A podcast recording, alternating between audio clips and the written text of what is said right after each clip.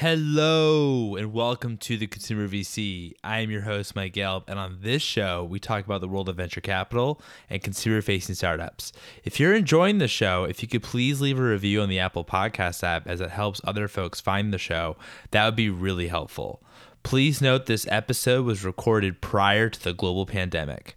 Our guest today is David Goldberg, general partner at Corigin Ventures. Corigin Ventures is a New York based venture capital firm leading seed stage investments in the founders defining the future of daily living.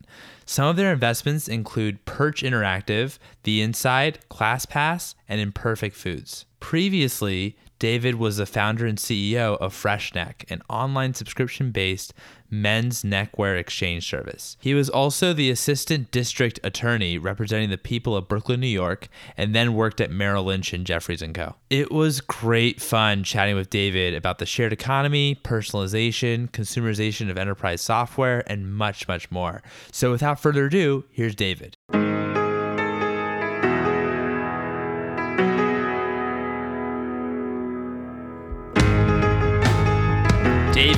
Thank you so much for taking the time, especially on a Friday afternoon. How are you? I'm well. Thanks, Mike. How are you? Very well. So, tell me a little bit about how you went from being a criminal defense attorney to transitioning to finance and eventually founding freshneck.com. yeah, so obviously that's not a traditional smooth path. I'd love to tell you that I had some long, intricate plan and it was all connected and well thought out. That wasn't the case. I'd probably call them more like hard pivots. Um, but the thread throughout was really optimizing for levels of autonomy. You know, often running sort of my own business, even if under a large umbrella like you know the government, where I ran my own caseload, and finance at Merrill Lynch, where I ran my own book of business. And I guess I just kept moving further and further down the entrepreneurial scale until I was really just neck deep in it what were I guess your early impressions or early attraction to entrepreneurship? Yeah, I, so I actually knew very little about it, right? So you need to rewind. When I started ideating on Freshneck, it was probably 2009, maybe early 2010, right? So you did not have, especially in New York, a really robust ecosystem. You didn't have any content. There were no podcasts, let alone focused on things as like intricate as like consumer. And you know, I was running a book of business at Merrill Lynch, and, and my strategy was to work with entrepreneurs. So, you know, the goal was how do I find people soon to have liquidity events who had built really, really amazing businesses?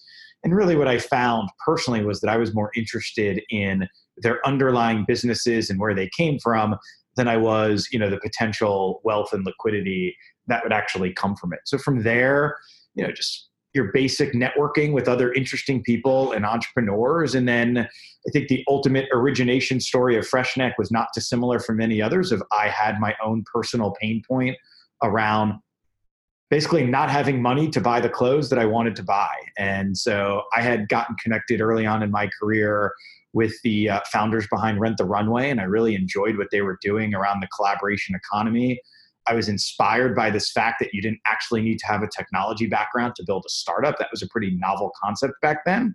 And so, you know, I did a lot of user testing in the real world before ultimately kind of jumping with two feet in and, and just testing this out. What attracted you then to maybe start angel investing and eventually work your way on the other side of the table in terms of venture capital? Yeah, so I'd say the uh, the reason for the angel investing was necessity, right? So I was company coming out of my company sale, still working part time as an earn out there, so I couldn't take a full time gig.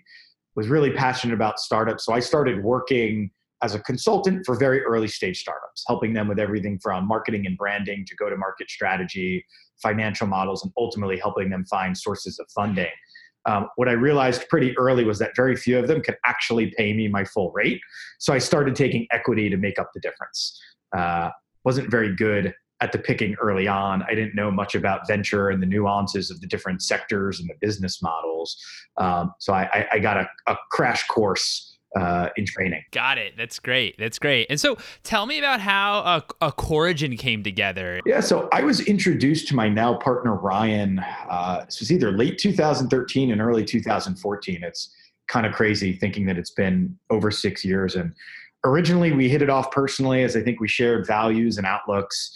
As we built a relationship and dug deeper, we aligned on our experiences as first time entrepreneurs. You know, and even though we built very, very different types of businesses, myself more of a consumer tech company, Ryan more of an old school traditional operating company in real estate, you know, we really aligned on this this idea and fact that we both struggled with some of the same things, right? These foundational business strategies and best practices, right? Everything from how do you hire people and build out the right culture? How do you find out what the right type of funding strategy and sources of capital are? How do you build out internal operating systems? And so ultimately we, we kind of threw this idea around with a bunch of founder friends that we knew and realized we all struggled with very similar things. So we started ideating on what is now Corigin Ventures, which ultimately was meant to be the firm that we had wished we partnered with as first time founders. That's really cool. Yeah. I mean, in terms of uh, like the similar pain points for entrepreneurs, especially due to like hiring and knowing where to start, that's something that um, on this show we actually also hope to uh, explore that area. One of our previous episodes, we had Matt Hirsch from West, where what he talks about is he's he um, he works in brand and uh, brand and marketing for early age startups, and he talks about what I think was interesting in our conversation. How he says, you know, a lot of founders and a lot of VC, well, a lot of VCs look to, you know, um, one of the things is um, for founders, what talent are you able to attract to your startup? And you might see people that have, you know, Google on the resume or Facebook or one of the large tech companies, but actually might not actually be the right hires for the position. You know, they're uh, people that might be used to you know working with big budgets but but startup of course it's a very very different beast and animal i'd love to like I'd love to just kind of dig in a little bit on on how you think about um, not to target like those companies directly or anything like that, but just how you think about when founders hire talent. What kind of traits do you think that that they should look for? It's a it's a great question, and and it's interesting. You brought up a point, and I think there's two components to it, right? One is how do we evaluate as investors, founders, and let's call it their ability to hire? We often think about that more as like an ability and a skill set to inspire and recruit, right? You don't have any data, you don't have a lot of funding. How do you get someone to take a big pay cut to come work for you? And I think it's a really strong indicator. But on the other side, you actually have this skill of how do you first figure out what is needed at your company? Like, what is the right role and skill set and then actually how do you find those people? And in reality if you think about a lot of the backgrounds a lot of folks who are founding companies like maybe you're coming from consulting or banking in which case you likely have very little managerial experience. Or maybe you came and like worked at a startup. Depending how long you were there maybe you hired two or three people right? So it's one of the most important skills, though it's probably one of the ones that is most lacking, at least in first time entrepreneurs. And it's a muscle that needs to get flexed very quickly out of the gate. And it's one that we don't believe, because of that, should actually be outsourced to investors. But that's probably a topic for another day. I mean, I, I think in terms of your, your more direct question of what is the right hire and skill set, I'm going to cop out and take the easy answer of like, it depends. Um, it really depends on the type of role, the type of current skill sets that are at the company, right? If you have generalists, maybe you want to hire specialists. If you have specialists, maybe you want some more generalists. And there's ultra, also a culture aspect to it. So at Corigin Ventures, one of the things that we do, instead of taking the approach of helping you fish, if you will, of like, hey, we're going to find you your VP of engineering or head of business development, we spend a little bit more time up front on the process, right? Let's understand working backwards from what you want to accomplish who may be the right type of person in the right role and let's help you scorecard that role and build out a process to then find the right person. I don't think that's a cop out at all. So, your seed stage investors, what are some milestones that companies and founders need to achieve in order for you to consider investing? There's not much in terms of milestones, right? At the end of the day, so like what are we looking for? We're looking for significant problems and opportunities in large monetizable markets where founders have some unique insight or advantage to take it on. And in many cases, there are no true data based milestones that have yet been hit to help give us that, right? It's it's really all through a pitch and storytelling and through the background of a founder of how they came upon a problem and what their solution uh, is set to tackle it on. Now, sometimes we need validation of certain components of that and that's where some of the milestones will come in but very rarely do we say anything well you need to get to 50k or whatever of monthly revenue before we're interested. If anything to go back to what you mentioned earlier one of the biggest milestones is have you proven that you can uh, inspire some really incredible people to work with you? And that could be both on the employee side as well as the customer side. In terms of the actual insights like do you consider yourselves more top-down thesis-driven investors or or or more so bottom-up investors? I don't think those two things are mutually exclusive. I, I think of us a bit as a hybrid of the two, right? So we I consider us thematic investors. And what do I mean by that is really at heart, we're generalists. We have a couple of very high level themes that we look to, things around consumer products and services. We do a lot of real estate technology. We look at marketplaces, e commerce infrastructure, and logistics.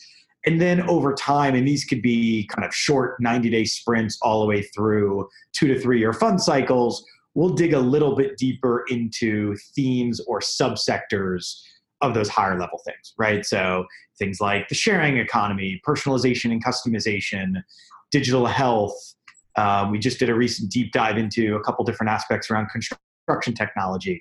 So I think that's where the themes come. Now, whether you are a generalist or sector focused, I think there's a specific founder archetype that at least we often look for that, again, is either something in their background that gives them a competitive advantage, or at least, again, as you phrased it, this unique insight in how they're thinking about it. And the reason for this is one, you want to make sure that they're the right founders that they have an advantage and that in these days like everybody wants to be an entrepreneur there's a lot of money and a lot of smart people why this person and this founder over somebody else is really often a difficult question to answer. Yeah no i mean that makes a lot of sense. And i imagine as well like the advantages of you know being thematic in that you you you're focused on particular areas is that you can also focus on building out your networks for those areas right? Maybe for for maybe really talented operators that might be looking for a new role. Would you mind uh, just walking me through um, your due diligence process as well at the seed stage? So let me work backwards. Um,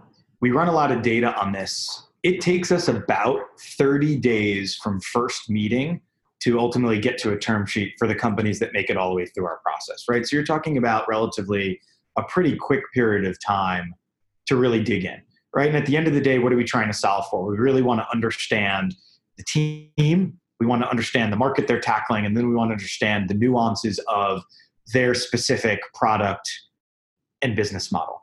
The way that we do it is through what we call our 19 factor matrix. So we ditched a while ago like our long form memo and moved to this more spreadsheet based matrix. The goal of this is to really pinpoint as a team um, where we believe we already have enough information and have conviction where we still have more time to spend and diligence to do and where no matter how much time we spend we will never be able to figure that out. And it's very important because in, with a lack of data in seed stage investing, you could spend weeks, months, hours and hours of debates of talking about things that you're just never going to get clarity to. So be able, so upfront as a team to align on what's really important and what information do we need, sort of the crux of our process. Now, how do we actually do it? It's through a series of in-person meetings, phone calls, questions, uh, references and blind references, primary and secondary research, uh, ultimately kind of running a very basic funnel type approach. Got it. No, thank you. Th- thanks for that clarity. So I know that you you, you listed a few uh, trends um, earlier uh, that you're uh, focused on, or maybe changes in be- consumer behavior that you're uh, you're interested in. I wanted to talk first about where what you think about you know personalization and customization because in my mind, I know it, I know it's one of the areas that you're uh, you're focused on, and, and in my mind, it's how do you scale a company that is differentiator is is personalized or or customizable products? Yeah, it's a good question. So I, I think part of it is understanding what does personalization or customization mean to you, right? I think there's a gradient scale of personalization, right? From truly one of a kind, handcrafted goods you know, to something maybe more mass customized. You know, maybe it just looks like monogramming a customer's name on a garment, right? And you know, keep in mind the way that I think about the terms, like services can also be personalized, not just products. But I think two separate forces have made this an area of interest on a venture scale for me, right? One is the shifting of customer preferences and behaviors and valuing things that are or at least are perceived to be personalized. And then two, some technolo- technology changes and supply chain improvements that allow certain things to be done cheaper. Um, what am I looking for? And I think this hits directly at the point that you're making. When I look at an investment that has some type of personalization, uh, I'm looking for a significant delta in the perceived value to a customer versus the cost to provide. And so, what do I mean by that? I'm looking for something where the customer actually has that feeling that you just had like, wow, this is one of a kind. I can't believe I was able to get this at this cost. It's truly personalized. We're really on the back end. They have like one extra machine or one extra addition to a workflow to make it happen. So, they're actually not spending additional crazy dollars. It's not harming their ability to scale, but you have very high perceived value of that personalization. The opposite of that, which would be uninvestable in my hands, is a very complicated, expensive workflow on the background. And I'm just like, yeah, that's a nice to have yeah, I was thinking initially about you know very complex uh, supply chains. I know that another one of your areas that you're focusing on as well is uh, the sharing economy. How do you how do you think that the sharing economy is going to evolve? It's a good question. I mean, so first of all, right, this has been an interest of mine since even before I started Freshneck, now almost a decade ago.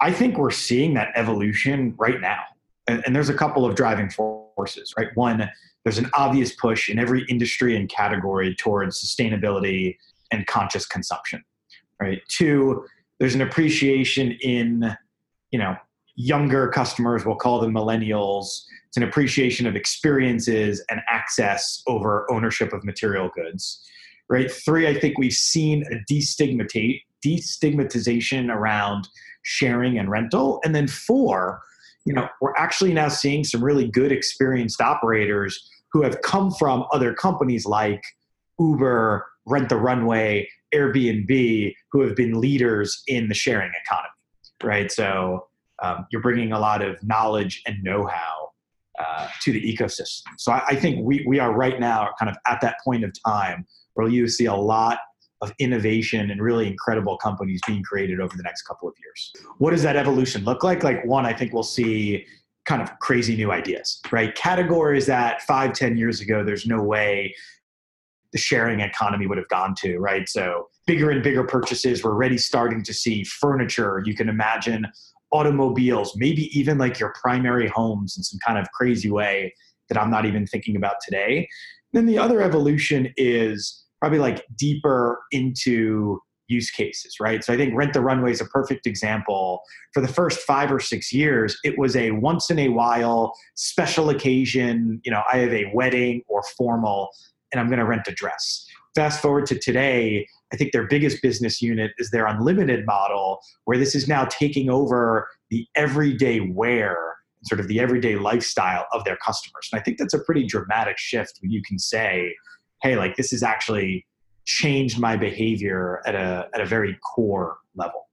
Yeah, I know. I think that is that is really fascinating. I mean, one of it's funny because I um, rent the runway. Uh, the last uh, through my last couple conversations have, have uh, uh, has come up a bit because um, and I'm sorry you're my you're my latest victim for this but I was I was thinking about you know two trends that I'm noticed in the past few years which aren't you know eye opening at all but one is fast fashion, where that the picture has become, you know, the most uh, kind of like the most vital medium in, in terms of like you know sharing pictures on instagram and making sure that the younger consumer making sure that you're not wearing the same outfit in each in each picture. So and so you know fast fashion has come to make since a lot more pictures online to make sure that you have a different outfit right each time you go out. Um, so it's buying a lot of clothes uh, cheap at least at least that's how that's how I think about it. Um, but then you also have like this very conscious driven consumer as well and you see you see a number of these uh, fashion brands uh, come up and apparel brands that are very um, eco-friendly and really thinking about the environment where fast fashion doesn't uh, tackle that what i what i find interesting about rent the runway is that it's in some ways kind of a hybrid how i'm seeing it it's kind of a hybrid of, of these two major themes uh, or trends where you can you can rent these garments for you know you, rent these garments so you're able to wear different clothes each time you go out um, but at the same time it's a bit more uh, you know eco-friendly right? Because you're renting and not buying them so. Yeah we're seeing that across categories beauty furniture any other consumer good. I mean i think we're, we're at the beginning of a, a pretty game shifting wave there yeah, for sure, for sure. And then another term that I see floating floating around is the consumerization of software. I wanted to know what that means to you. My understanding of like the traditional definition is more for enterprise software and moving from you know traditionally old school very clunky bad looking you know you need a week to onboard and you need a 70 page user manual to to now a user experience that one would uh, equate with a consumer type company, right? So maybe a good example is I know you and I are using Zoom right now, right? That's enterprise software. But if you think about like if you remember the first time you used it, like oh, easy link, very quick, couple of drop downs. They have some really nice looking icons. Like that to me is a great example of the traditional consumerization of software. I, I don't know if others use the term to talk about this, but if you think about the flip side of that, so instead of taking um, best practices and traits from consumer companies and moving to the enterprise software, what we're also seeing is what I would call business like software. Think about like productivity software like Microsoft Excel, now moving in different forms where individuals are using for their personal use cases, right? So, you know, using Excel, the counter to that would probably be Airtable. Things like Superhuman um, or Notion, right? Mint may be one on like the personal finance side that was probably an early adopter there, right? But where consumers are willing to pay what I'd call like a subscription like, uh, or not even like it, it, to pay a subscription fee and pay, you know, 20, $30 a month for personal productivity software um, to really just use by themselves. I think one of the fascinating trends that I've seen over the past couple months, I don't know if you've seen, is like uh, some of these companies that are pure software, which was traditionally pretty boring, have built out real brands for themselves and have built out these cult like followings. Uh, Superhuman is probably the best example there. I mean, they built out a waiting list where people were referring it to one another just to move up higher on the list and you know they were sharing it on on social media. Like I had never seen that before, where people took such pride in the software that they were. Yeah, using. I think that's a great point. Thanks for explaining how that how that trend can go both ways. I completely agree with you about Superhuman, the waiting list, and how excited people get from it. How do you think about the future of venture capital? So it's interesting. I, I think there's a lot of talk about how venture is changing rapidly and like how our jobs can be automated or like given to the crowds. We heard a lot of this, you know, probably two years ago or so during like the big ICO boom that came and went pretty quickly. I think this is a bit overblown. I view venture, especially at the very early stages, as a service business.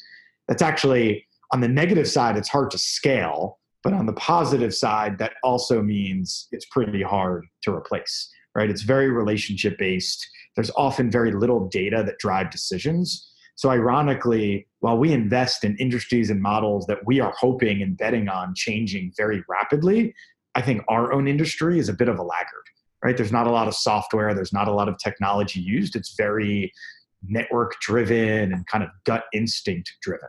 That makes a lot of sense. What do you think about in terms of expectations from VCs because uh, we went through a period of growing at all costs it seems in the past few years. And now at least from you know some of the blog posts that i'm reading and and there's a lot bigger emphasis on all right when are you actually going to be profitable as a as a company? I know at the seed stage i'd imagine you're not as concerned yet with profitability because it's so early but do you do you sense a bit of a change in behavior? I am definitely sensing it. Like And what's a little weird to me is I'm not just sensing it in late stage companies of these multi-billion dollar startups that like have no path to profitability and they're they're driving change there, which I think is healthy.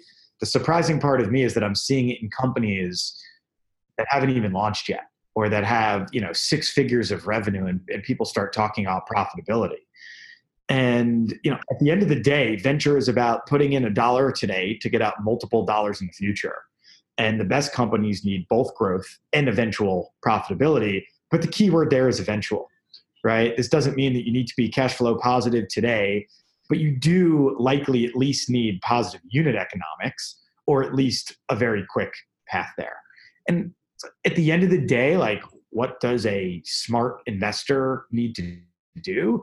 It's not make blanket statements and it's to really understand the nuances of every single individual business and business model. Got it. So has this with this kind of sense that you're seeing, has this changed the way how you analyze startups or or not at all? It does a little bit, right? unfortunately, while on one side venture capital is about like being contrarian and having conviction, we also act in this assembly line of capital where if nobody later stage and bigger than us also believes in what's happening, the company's going to run out of money. So you can't be all the way on the other side, or at least you kind of need the market consensus to to catch up by the time they get there. So, you know, we think about how much companies are burning, how long they can last, contingency plans. We have always thought about unit economics at a very basic level, so that's not a big shift for us. But we probably would not invest in a company that was like a pure social network that was all about growth and top line vanity metrics that didn't have a plan for monetization and eventual profitability. Talking with um, Elizabeth Yin, who she invests at Hustle Fund in uh, like pre-seed very early and and and she actually says the one model that she does not invest in purely is is advertising yeah i think we feel pretty similar and we don't do a ton of b2b businesses like like elizabeth does but we also prefer direct revenue businesses, right? So where the value that you're giving to your customer is also returning how you're getting paid versus indirectly through selling data or selling ads. Got it. What's one book that inspired you personally and one book that inspired you professionally? So th- there's a book and we literally have it on our shelves here at the office and everybody reads it. That's it's a pretty important part of what we do, which is called Measure What Matters by John Doerr. Um, we are very focused on OKRs. We use them internally as a VC firm, and we spend a lot of time guiding many of our portfolio founders in similar exercises. Right at the end of the day, focus and priority um, we believe are everything, and time is is the one non-renewable asset that you know a lot of our founders have. You can always get more cash. So making sure that everybody is transparent and aligned on working towards the same high level goals is really important. And there's a real skill and practice towards working through that. Great. Yeah. No, that's that's excellent. I um I unfortunately have not read that book yet, but it's actually but it but it is on my list. So uh, so thanks. It's great. It's it's a little dense, you know, but but it's it was a bit of a game changer for us. And, and I know you also mentioned personally, and this one's a bit of a a cheat. Um, but it, the book is Reboot by Jerry Colonna. Um, and it was less so sort of the impact that the book itself had on me, but rather I spent three days with the author Jerry at one of his uh, boot camps that was called VC Reboot. Not sure if you've heard of it, but it's sort of this three day, deep, intensive. And when I went there, I thought I was getting into like, how do I be a better investor and a better board member?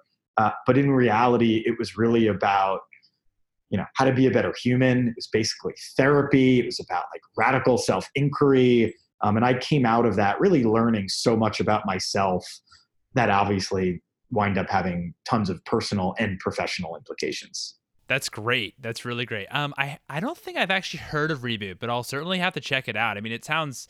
I think anything that can that can impact you personally, even more important. And then it, can also uh, creep into the uh, professional side as well, and, and I think I think it can certainly be a lot more impactful. What's your most recent investment, and what makes you excited about it? Ah, uh, we just closed an investment yesterday, and I I double checked because I knew we were going to do that this call. I wasn't sure if you would ask that, so I made sure that I could share it, which I can. Uh, the company is called Arrive. They're based out of LA. They are an outdoor travel company that makes it easy for anyone to experience the outdoors. What does that mean? They are a sharing economy rental company for outdoor gear, think camping and skiing equipment. I'm excited about it because one, you know, as we discussed, I'm a big believer in the sharing and rental economy, and I think outdoor gear is the perfect use case. People want experiences; they don't have the space or the money to go buy this stuff. And second, um, it's really because of their distribution channel, right? So what they do is instead of trying to find individual customers on Facebook, Instagram, whatever, they partner with both parks for camping and then mountains for skiing to get in front of their customer at the point of booking. So imagine when you book an airline flight and you get that little checkbox that you need to uncheck about do you want insurance?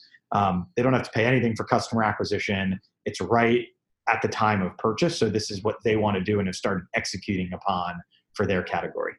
That's amazing. Wow. I will certainly have to check out check it out. Arrive. Um, I cannot yeah. Um, and, and they're right in my backyard here in LA. So uh, so I definitely need to uh, for uh, certainly check them out. That sounds really, really innovative. So what's what's one piece of advice that you have for for founders of consumer companies? So I guess to to continue to play on what I liked about Arrive so much is I would I would caution all consumer founders to really rethink distribution.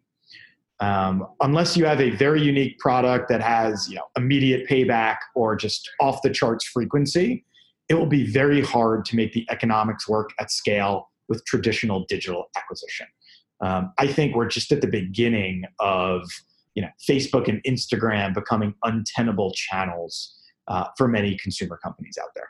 I completely agree. I saw a Twitter post the other day that said first time founders like 80% product, 20% distribution, and then like second time fo- product uh, second time founders they focus on like 80% distribution, like 20% product. So of course it's kind of just it's kind of just showing like the importance of distribution that you really need to think about. There's there's probably a very interesting correlation if you replace the word founder with investor. I think it still holds. Yeah, that's a fair point. That's a fair point. Well, David, this has been phenomenal. Thanks so much for coming on the show. I really appreciate it. Thanks, Mike. This was fun. And there you have it. It was such a pleasure having David on, and I really hope you enjoyed hearing all his great insights. You can follow David on Twitter at David R. Goldberg. That'll also be located in the show notes. If you're a founder and working on something innovative, have a question you'd like to hear VCs or founders answer on the show, you can DM me and follow me on Twitter at Mike Gelb. You can also follow for episode announcements at Consumer VC. For all episodes, please visit theconsumervc.com. Thanks again for listening and please stay safe, folks.